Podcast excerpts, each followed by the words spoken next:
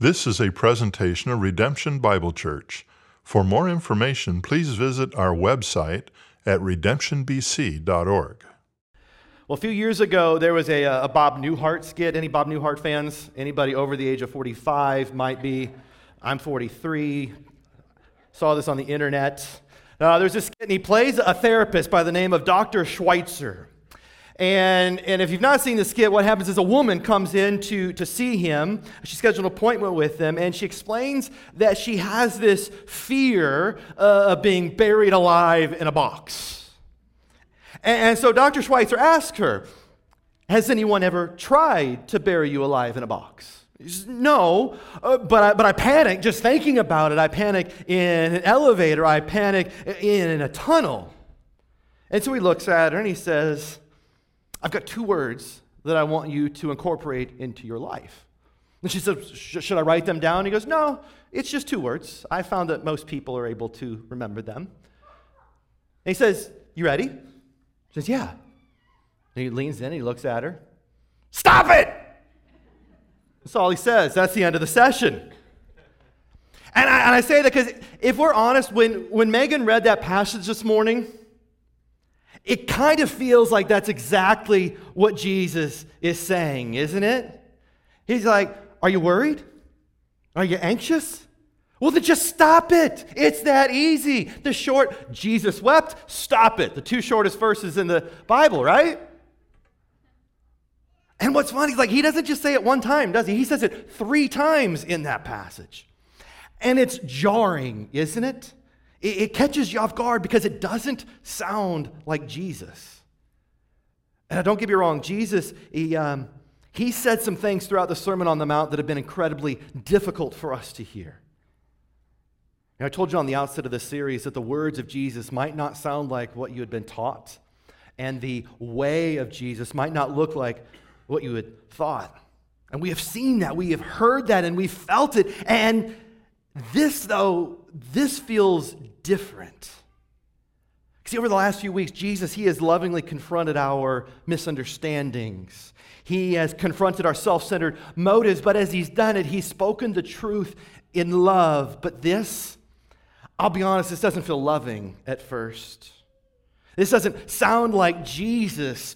And, and so when that happens, I, what I want us to do is I want us to listen to the words of Jesus. And as we do, I want us to see into the heart of Jesus, the heart behind the words when Jesus says, Do not be anxious.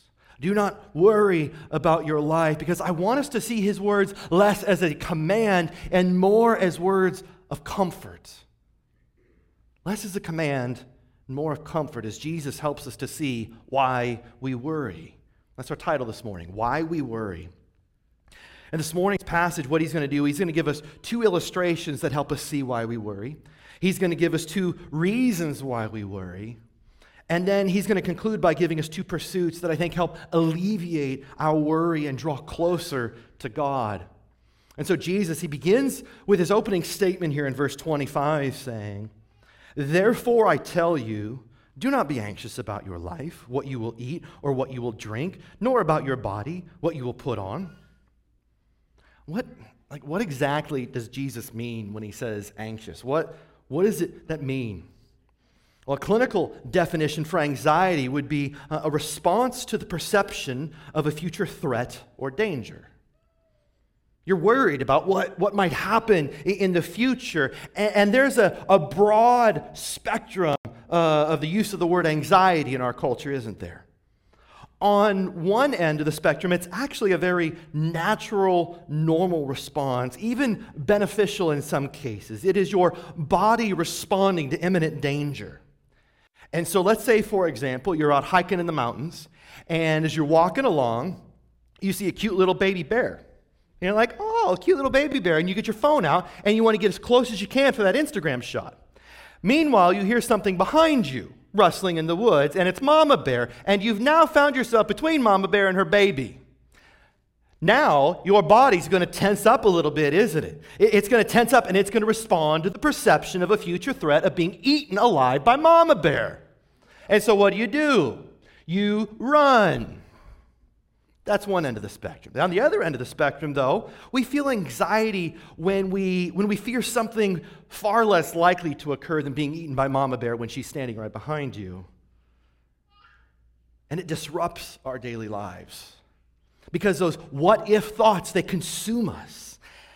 That's true whether it's phobias, whether it's social anxiety, whether it's OCD, whether it's PTSD. And, and, let's call this bucket, let's call them big A anxieties, right? Capital A anxieties.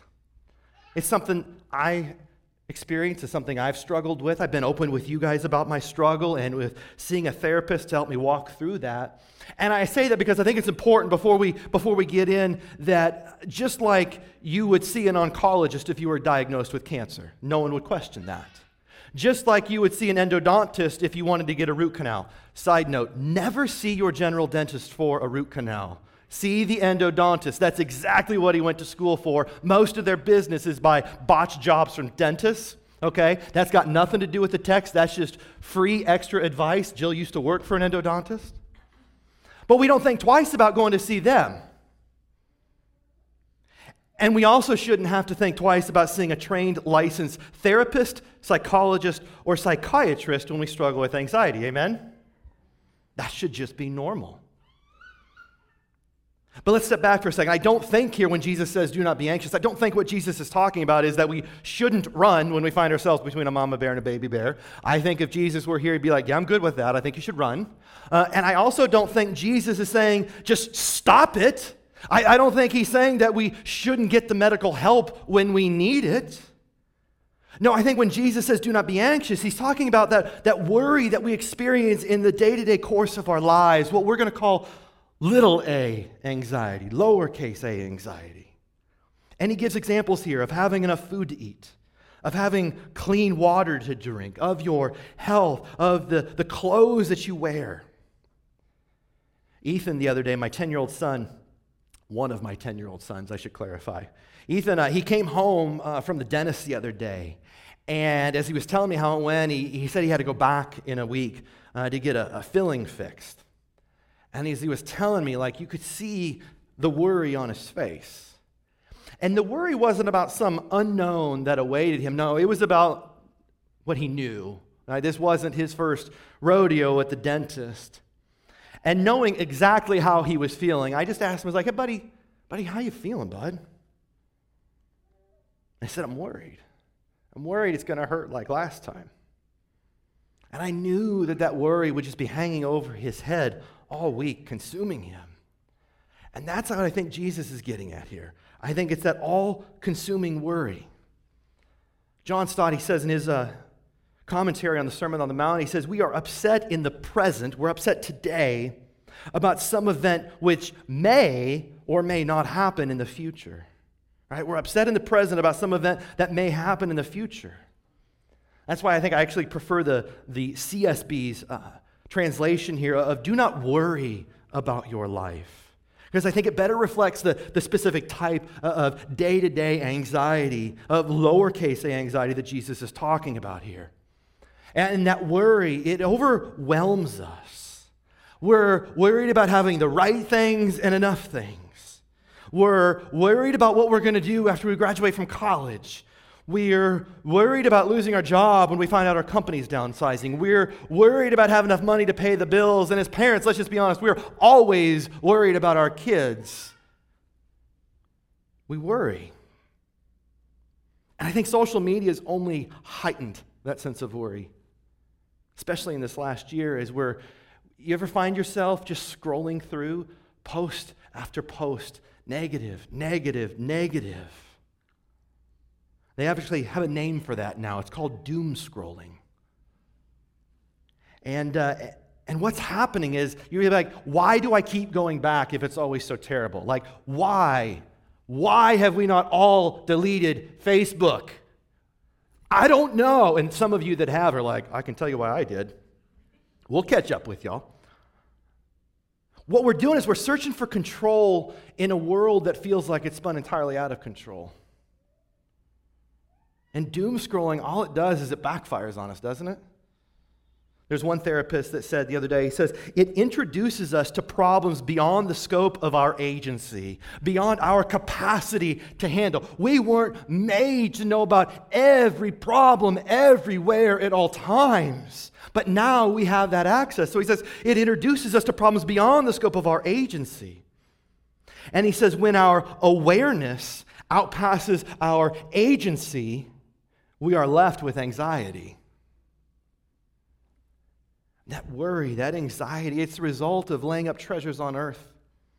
Right? This morning's passage, it is simply a continuation of last week's passage, right? That's what the therefore is there for at the beginning of this passage. We have this desire uh, for control and for security in our lives. And so we lay up treasures on earth, hoping it will provide it. We, we obsess over obtaining them, and we serve whatever master promises to provide that security. But I think what we find is rather than relieving the worry, it only increases the worry. We're just living this vicious cycle that spirals out of control. And it'd be real easy right here for Jesus to tell us to just stop it. But he doesn't, does he?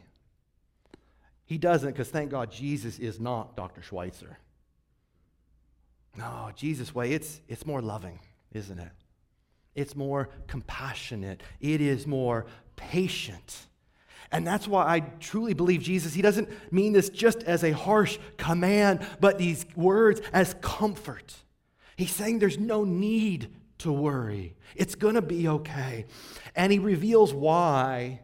He doesn't just tell us, right? He, he helps us see why. He reveals why in a series of four questions that cause us, I think, to pause and to reflect on what's really most important in our lives.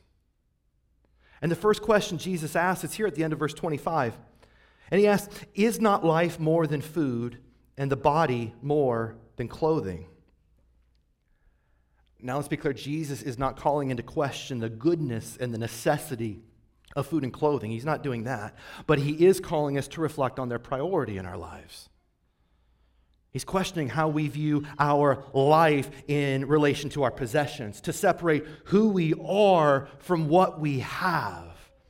And he's asking us have we made good things, have we made necessary things the ultimate thing? And could that maybe be the source of your worry? And he goes on here then to give these two illustrations that help us reflect, help us to see why we worry. And the first deals with birds. And so he says in verse 26, he, he says, Look at the birds of the air. They neither sow nor reap nor gather into barns, and yet your heavenly Father feeds them. Birds, birds are not farmers. They do not grow their own food. Uh, we have some hawks that were nesting out in the front tree the other day. I'm pretty sure they were hunting their own food, uh, but they didn't grow their own food. They don't go to Costco once a week like we do and stock their pantry up. They, uh, they weren't hoarding toilet paper at the beginning of the pandemic like we were. And yet the birds have enough. They have enough to eat. And they have enough to eat because God, as Father, as Creator, He cares for His creation, doesn't He? He cares for all of His creation by providing for His creation. And so the second reflective question that He asks here at the end of verse 26 is this He says, Are you not of more value than they, than of the birds? God's calling us to reflect on on how he, on how, on how God views us, on how he views humanity in, in relation to the rest of his creation. And, and what he's saying is if God provides for the birds, how would he not also provide for, for humanity, the only aspect of creation created in his own image? It's sort of like, for example, if I said we're going to go to a baseball game and I got y'all excited, and instead of a major league game, I only took you to a minor league game, right? I took you to go see the Chicago Dogs and or I took you to go see the, the Schaumburg uh, Boomers, right? And let's say you enjoy yourself, you had a great time. How much more would you enjoy yourself if I said we're going to go to Wrigley and see the Cubs beat the Cardinals? I knew there was going to be one of you in here. We love you anyway. But for the rest of us, how much better would that be? That still was kind of not all that excited. I'm not spending $150 on a ticket to Wrigley for you guys with that response. But he's not doing that. He's not comparing God here to a, a personal butler. He's not referring to him as your personal DoorDash delivery service that brings whatever you want whenever you want. Martin Luther, he, he noted here, he says, while God provides for the birds, notice he doesn't drop the food into their mouth. No, the birds, they've got work to do. And just as God provided for the birds, he provides for his people. We see a great example of this in Exodus 16 as Israel, they were wandering in the wilderness for 40 years. And they were worried about what they were going to eat in the middle of the desert, right? There's no Costco. There is no DoorDash delivery in the middle of the desert. And so what God did is he told Moses, he says, I'm going to rain down bread from heaven, manna from heaven. And I'm going to provide for my people in a miraculous way that no one saw coming. But even though I'm going to provide, he's like, you guys have work to do. Each day for five days, you're going to come out and you're going to gather that bread. And then on the sixth day, you're going to gather twice as much bread so that on the seventh, on the Sabbath, you can rest. Six days of work and one day of rest. And Jesus is extending that same promise to his followers, to us, as God's new covenant people, as the church, that God will provide, but at the same time, we have work to do.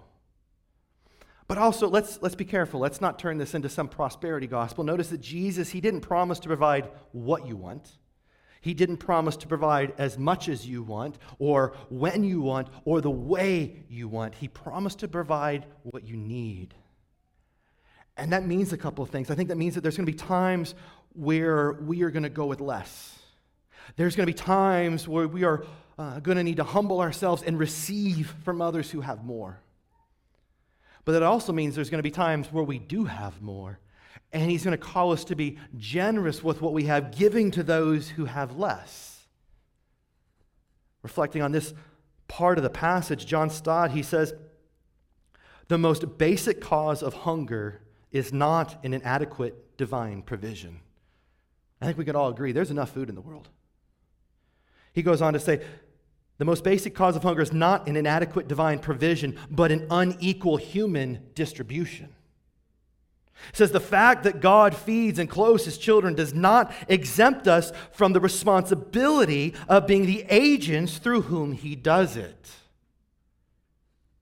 We've got work to do. Think about it. We rarely worry about having too much, don't we? We, we worry instead about having too little. And, and the difference between those two, I don't think it's about amount, I think it's about perception of the amount. And so I want to ask here, I want to pause and I want to ask are you hoarding what you've gained with closed hands, worrying about gaining more? Or are you stewarding what you have been generously given with open hands, looking to give away more? See, Jesus, he, he's calling us for a change in perspective here. It's not a change in amount, it's a change in perspective and how we view what we have grateful for all that God is generously giving us, and believing that in some way it is enough. And so he follows this question with his, his third reflective question in verse 27. And he asks in verse 27 And which of you, by being anxious, can add a single hour to his span of life?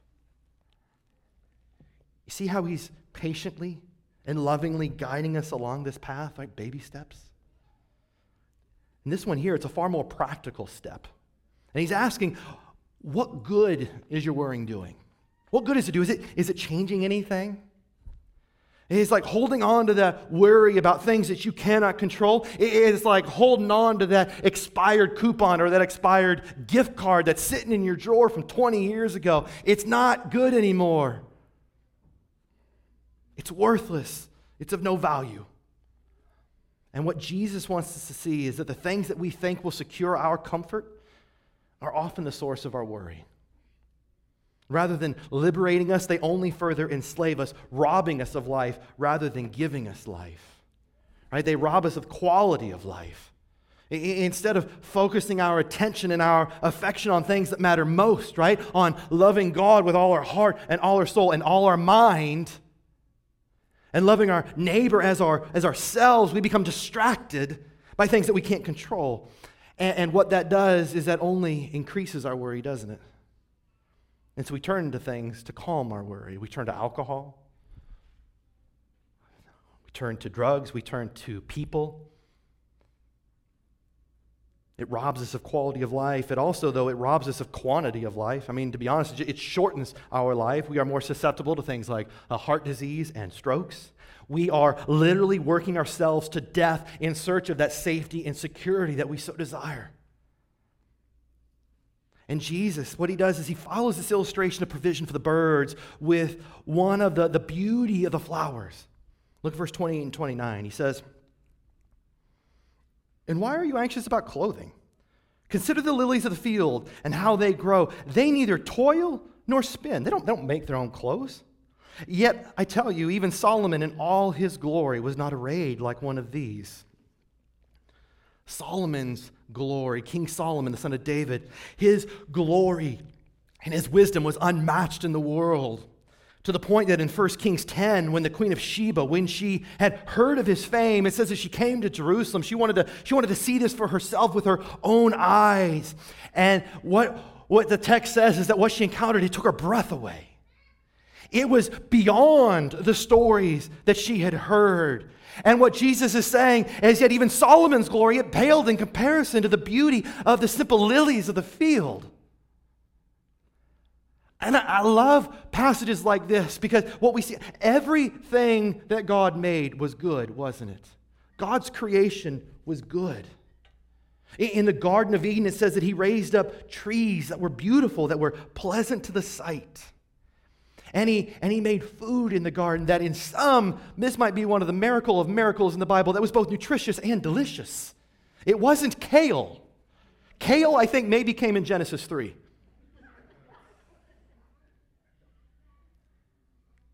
But I love these because what we see is like God clothed his creation in beauty, didn't he?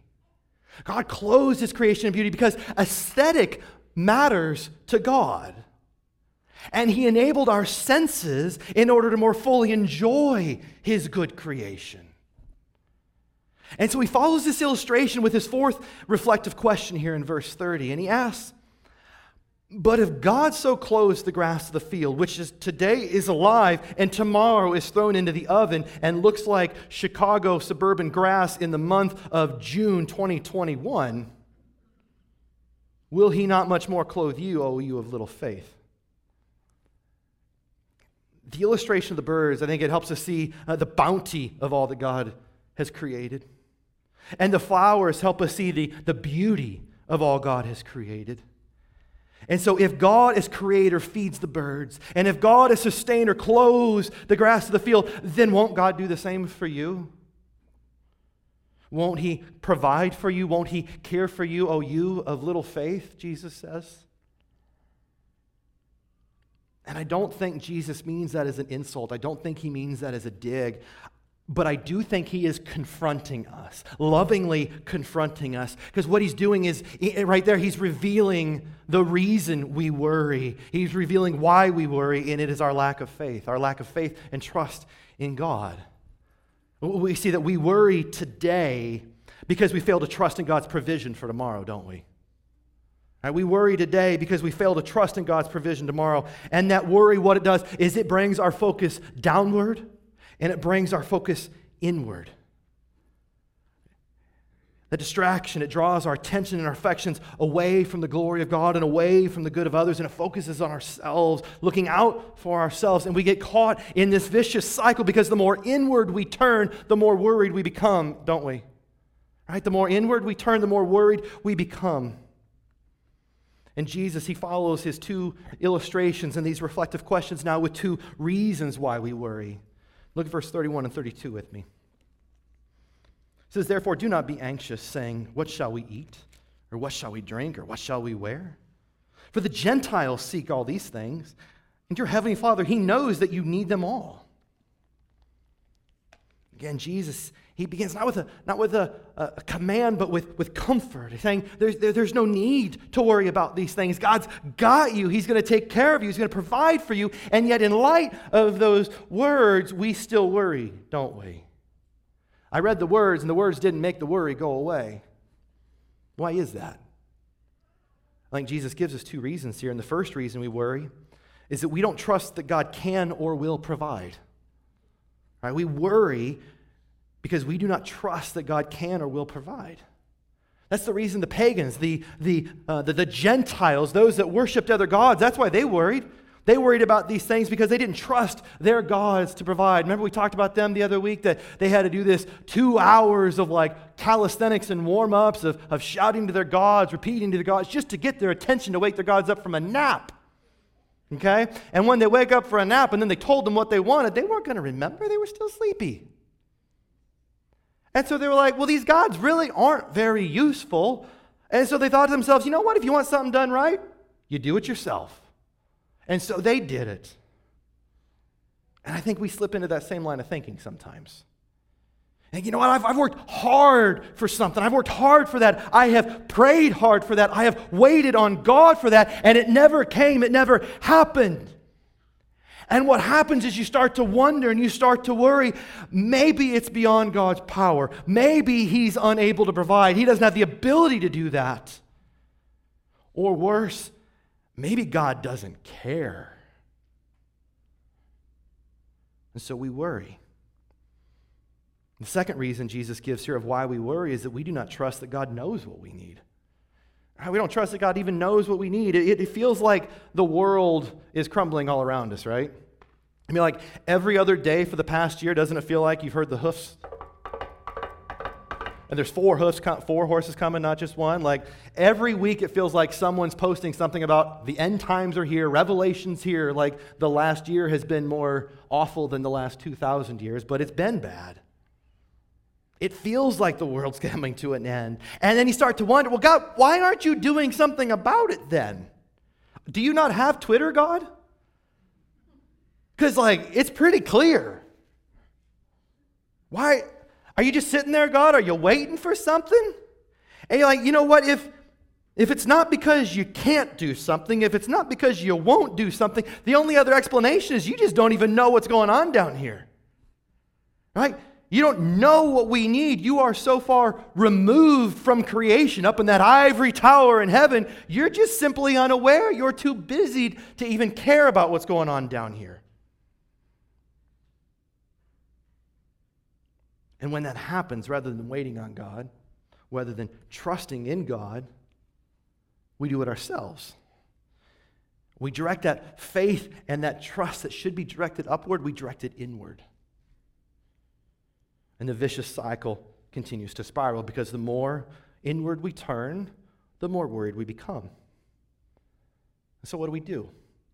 Where do we go from here? How do we break this cycle? How do we begin to just alleviate that worry? How do we begin to trust God again and to grow our faith in God?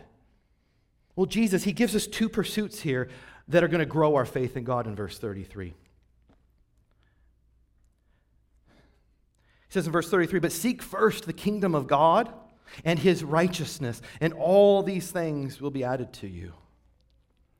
Remember the other week I said we, um, we pursue what we prioritize? And so when we prioritize laying up treasures on earth, thinking that they will provide the comfort and, and the control we desire, we will serve whatever master promises to deliver them. Seeking their kingdom, submitting to their reign because, as Jesus said last week, it is impossible for us to serve two masters. We will love one and hate the other. But again, what we find is they always let us down. Rather than providing the safety and the security that we are pursuing, they only bring worry and anxiety, don't they? And what Jesus is calling us here is to reorient our lives. He's called us to reorient our perspective already. Now he's calling us to reorient our lives, directing our attention and our affection upward toward God. Seeking Him, pursuing Him with our entire being. And that means prioritizing our relationship with God, not just as a, another thing in life, but as the most important thing in life. Amen? God's just not some other thing that you do. He's the most important one that we get to be with. And what Jesus is saying is that as we are with God, Not doing for God, but as we simply abide with God, our faith and our trust in God will begin to grow. And He gives us two ways to do this, two pursuits. Number one, we seek God's kingdom by submitting our lives to Christ as King. Right? We, we seek God's kingdom by submitting our lives to Christ as King. And that means living in this earthly kingdom as citizens of another kingdom, a heavenly kingdom, the kingdom of God. That means pledging our allegiance to another king, a divine king, the King of kings. See, as, as creator, God alone has the right to rule over his creation, over every aspect of his creation, including our lives. And so, as followers of Jesus, we willingly submit our entire lives to Christ as King. Not just our spiritual lives, not just our Sunday morning, but our entire life, every aspect of our life. And, and we begin to see here there is no sacred secular divide. There's not the work you, there's not the home you, and then the church you, there's just the you you. Everything here is created by God. Everything is holy. Everything is sacred because Jesus reigns over all. He reigns over your vocation. He reigns over your finances. He reigns over your sexuality. He reigns over your relationship. He reigns over everything. And so we seek God's kingdom by submitting our entire lives to Christ as King. And number two, we seek God's righteousness by faithfully following the way of Jesus. Right? We seek God's righteousness by faithfully following the way of Jesus. That should be our deepest desire. And that means listening to the words of Jesus and learning to live out the way of Jesus. But that also means humbly acknowledging when you may have strayed from that way or found yourself going the wrong way. Because the words of Jesus may not sound like what you had been taught, and the way of Jesus may not look like what you thought. The way of Jesus, put simply, is a way of love, of loving the Lord your God with all your heart and soul and mind, and loving your neighbor as yourself. Trusting God and caring for others. And as we do, hear me say, like, the worry ain't going away like that, but the worry will begin to dissipate and your faith in God won't be at 100 like that, but your faith in God will begin to grow. And I hope you, you see then that Jesus, he, he closes this passage with almost the same words that he began with.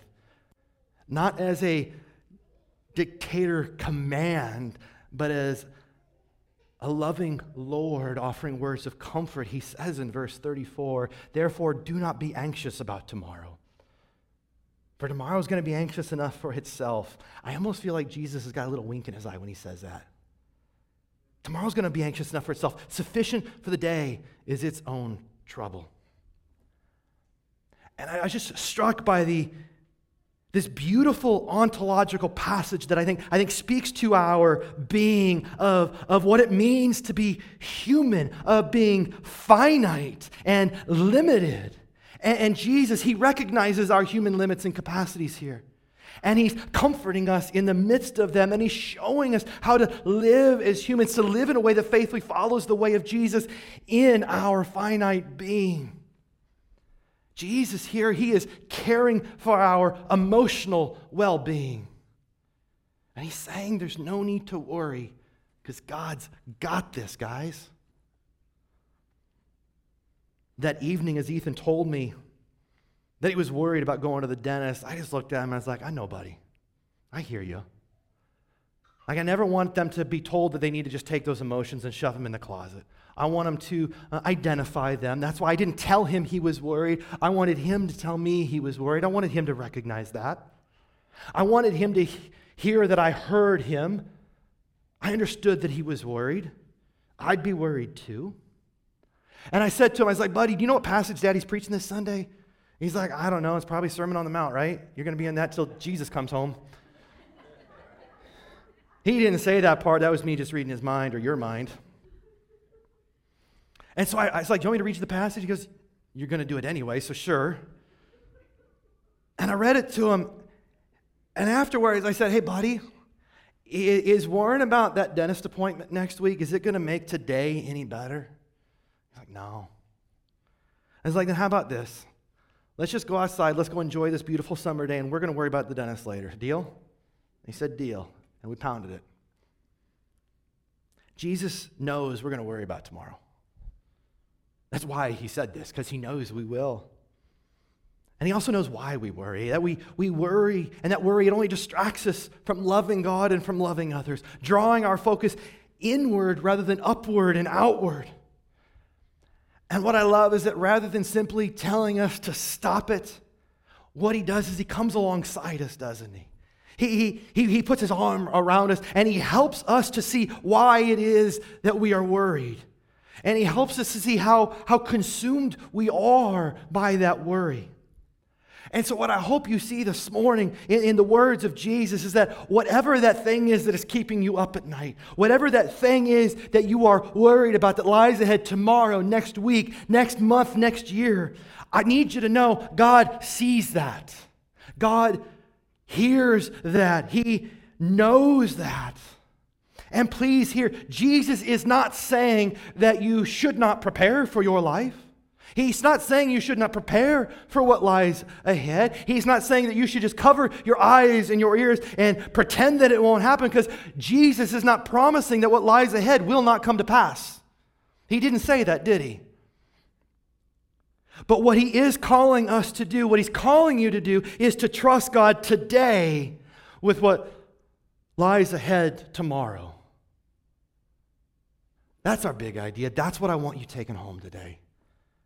Trust God today with what lies ahead tomorrow, trusting that God is both sovereign and faithful, trusting that His ways are higher than our ways, that His ways are, His thoughts are higher than our thoughts. Knowing that for those who love God, who trust God, all things work together for good in some way that we may not ever see in this life.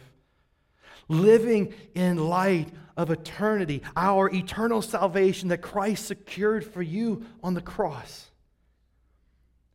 And what that means for us is that while we don't know what the next second, the next minute, the next hour, the next day, the next year, the next chapter of our life will bring, we don't know what it holds. We know how the story ends, don't we?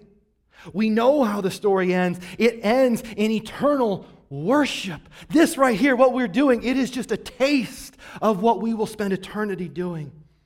As Jesus returns, ushering in the fullness of his kingdom righting all that is wrong, restoring all that is broken, and reigning over a kingdom of peace. And my prayer is that the words of Jesus this morning would give you hope and grow your faith and lessen your worry about tomorrow. Let's pray.